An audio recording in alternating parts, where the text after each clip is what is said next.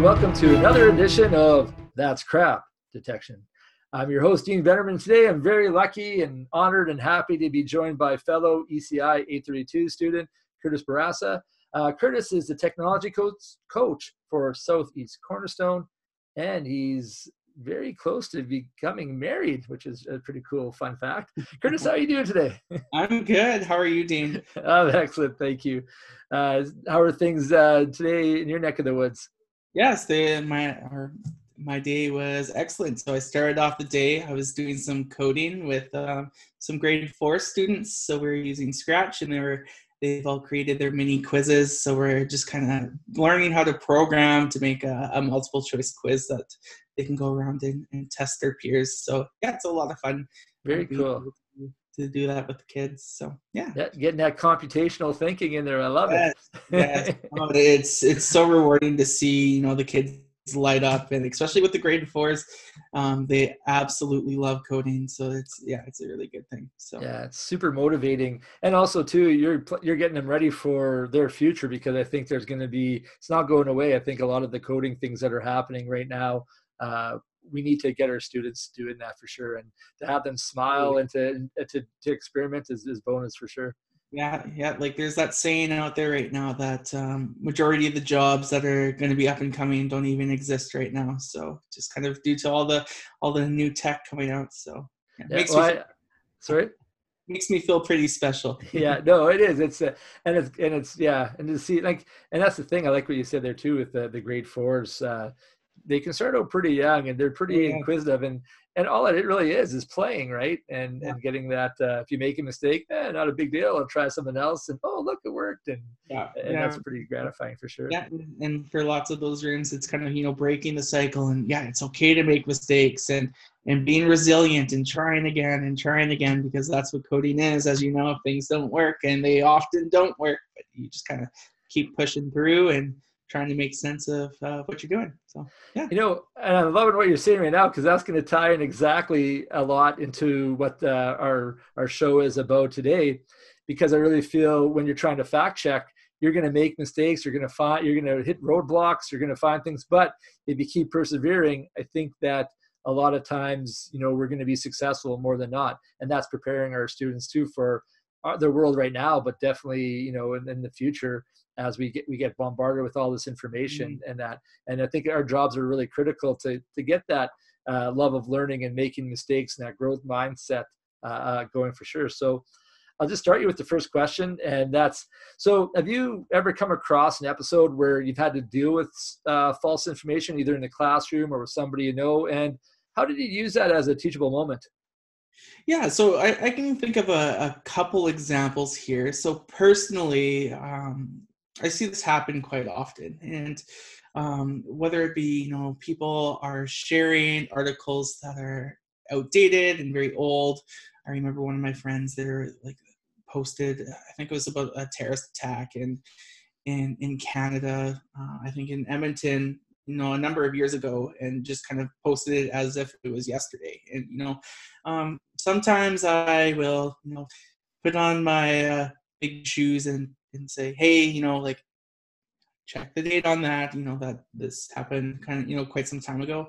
And I think, you know, those examples for students um, and, and just recognizing that, you know, like there's adults out here that aren't making sense of our world. It's it's very important that we take the time to teach students um, you know the proper tools and the proper resources that we have available to go in and and teach how to identify the false information. You know, and, and another example that I, I, can think of right now is when I was in the classroom, I was teaching grade uh, grade nine social studies, and um, we were a conversation came up where, um, and this was the time where the Confederate flag was, you know, like a big um, a, a, big issue. And I taught in a very rural town, about you know 300 people, and um, I had this one this one student who he was all about the Confederate flag, and and for reasons not. Um, I would say not aligned to you know what was going on in the states, but you know you kind of you really have to um, take those moments and um, use it as a teaching opportunity and, and look at the significance of, of, some of those things. so that that's kind of one um, instance that I can really uh, pick out in in my teaching uh, career. Yeah. Yeah. No, I liked a lot of things that you said. You're basically turning them into detectives, right? You know, mm. check, you know, where he's seeing here. Oh, here's yes. the date. Ah, okay. Are you putting two and two together? But I also liked with that last uh, example that you gave that you're trying to help that student figure it out for themselves. You're not just saying that's bad. You're saying, well, dig a little bit and become informed before you you make that decision. Right. Yeah, we definitely want them to to yeah critically think about you know what they what they're coming across and and and you know it's not I, I feel like lots of times teachers get a bad rap on that we try to you know change opinions and, and that sort of thing but um I think part of it is just questioning and getting right. students to question their beliefs and uh, uh, and that sort of thing. And, and, I don't believe that there'd be anything wrong with that. Yeah, no, I agree. Well, actually, our job I think is to open minds, uh, Absolutely. You know, more than more than anything Absolutely. else. So to help open minds kind of falls into the next question.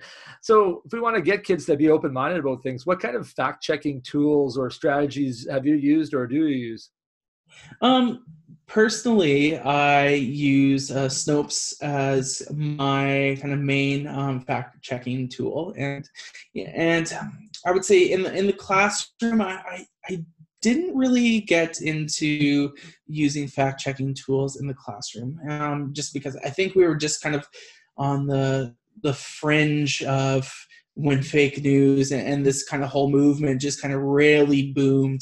And um, if I was to go back into the classroom, especially if I was in a, in a high school class, you know, I, those tools would be, um, I would be promoting those a lot for and making sure that kids are accessing those and checking information and you know just going through and making sure that we have reputable news sources and um, just, yeah, just checking, you know, checking dates and make sure that um, all the content um, comes from from a source that's trusted. Yeah. And, and I guess even thinking, you know, going through some of that stuff, I did that with grade four and grade five students, teaching kids, you know, if I'm learning about diseases or you know something like that in health well you know is the mom's home rem- remedy site going to be the most effective or am i going to get my information from like a university or you know um, like a site like that. So those would be you know some kind of fact checking tools that i have used personally uh, or in the classroom but definitely um, now i use a snopes kind of as my my one where i take some people's facebook posts and check them out. Check them out. cool. Well, I really yeah. like the fact that you're trying to foster curiosity too, which you know, like think about that, and also instead of just grabbing something and retweeting it or sharing it or whatever, I like the fact that you're promoting. Well, at least try Snopes or something out, and and and just you know try a couple things before you you go ahead with that. Because even sometimes a couple quick fact checks and you're like whoa okay hang on what am i what am i saying about myself? That's something we even talk about uh, in class with uh, digital identity right? You if you put this out somebody's going to think oh that's the type of person you are and you just had to maybe step back a little bit use a tool like snopes and yeah. you can kind of uh, save yourself a lot of embarrassment. Yeah absolutely. Yeah and um, I, I think you know especially in the digital world that we live in with people that you know who may be oversharers or, or sharing information um, it's very important that we are getting our information and sharing information that is relevant and um, is not going to lead people astray. And so i think um, we've kind of missed a generation uh, of, of people and um, citizens with these skills. So i think our job as educators and through digital citizenship, citizenship, ooh, citizenship um, those those skills are very very important skills just for citizenship in general, not digital citizenship. I agree with you hundred percent. And you've been a great guest because everything you're saying is leading into my next question. So it's excellent. So I know you're saying be a good digital citizen and or just be a good citizen and all that.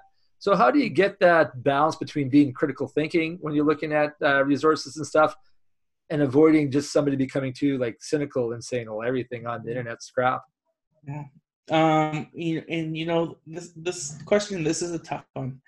Um, we, I am, you know, and, and I'm assuming that you're noticing too, um, just the amount of polarization that our world is is in right now, and whether it be in Canada, living in Saskatchewan, kind of in our political climate, and we're in the states, kind of with with what's going on now, and I imagine it's only going to get worse as the election kind of comes up here. Um, I think for us to be healthy critical thinkers is we really need to take a look at um, looking at information from all sides.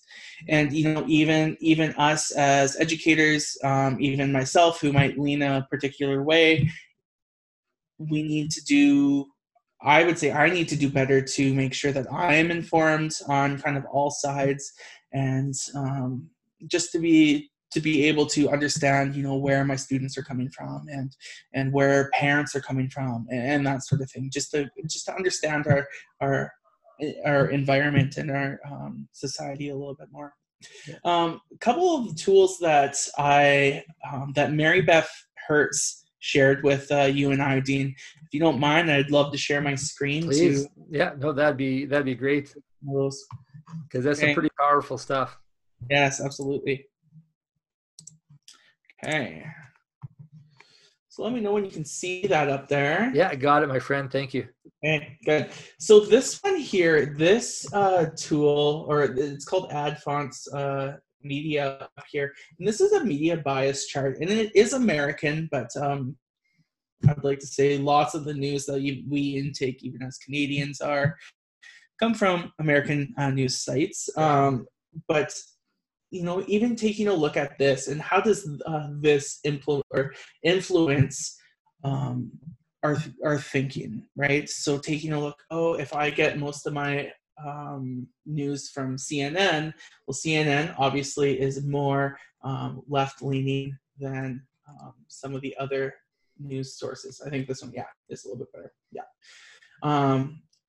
And so just kind of taking a look at this of where you're getting your information from is my information is it become or is it coming from a neutral or a balanced bias? So i think that um, some of those sites there you know this graphic i feel like really helps um, and it might motivate students to try to figure out you know where do i find some of those neutral sources to get some of my information?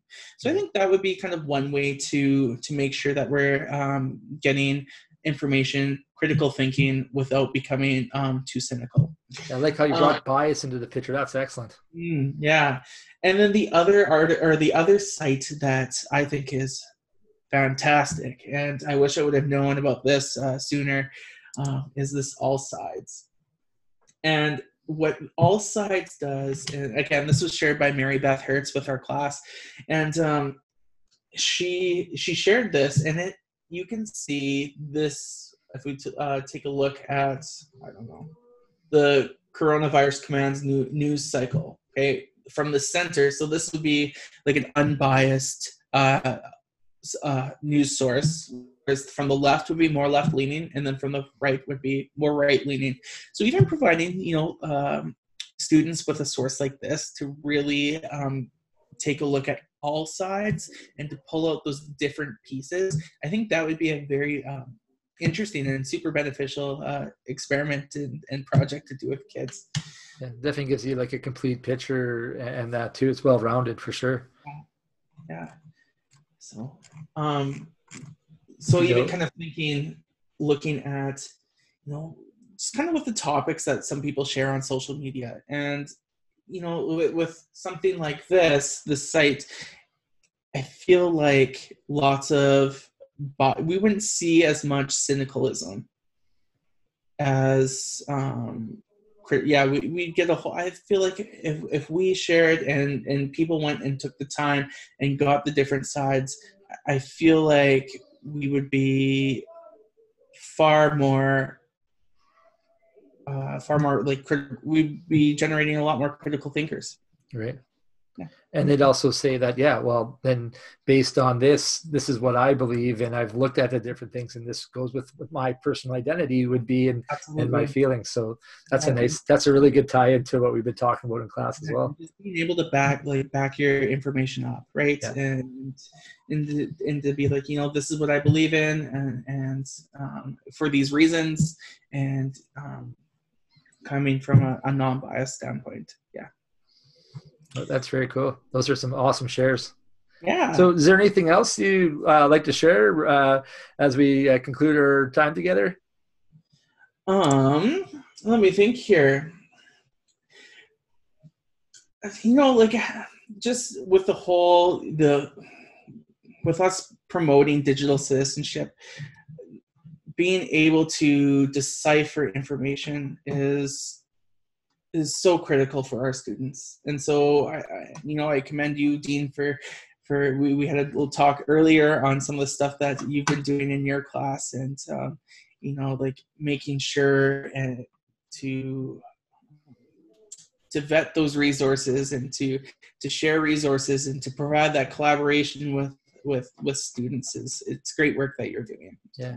Well, and, and right back at you. And also, too, like even we in class, now with things like deep fakes coming in and that and that's threatening democracy from, yeah. from what I understand, it's pretty scary stuff. But the way do we combat that is like getting a message out, like what we're talking about here. Uh, we can we have the tools and the capabilities to counter a lot of the things that are trying to mislead us for sure if we take the time to to, to do it. Yeah, absolutely. Awesome. We know, Curtis, this has been fantastic conversation. Uh, thank you so much for being part of the show. Uh, that's another edition of That's Crap Detection. Uh, I'm Dean Venderman. And until next time, know your craft. Have a good one. Thank you.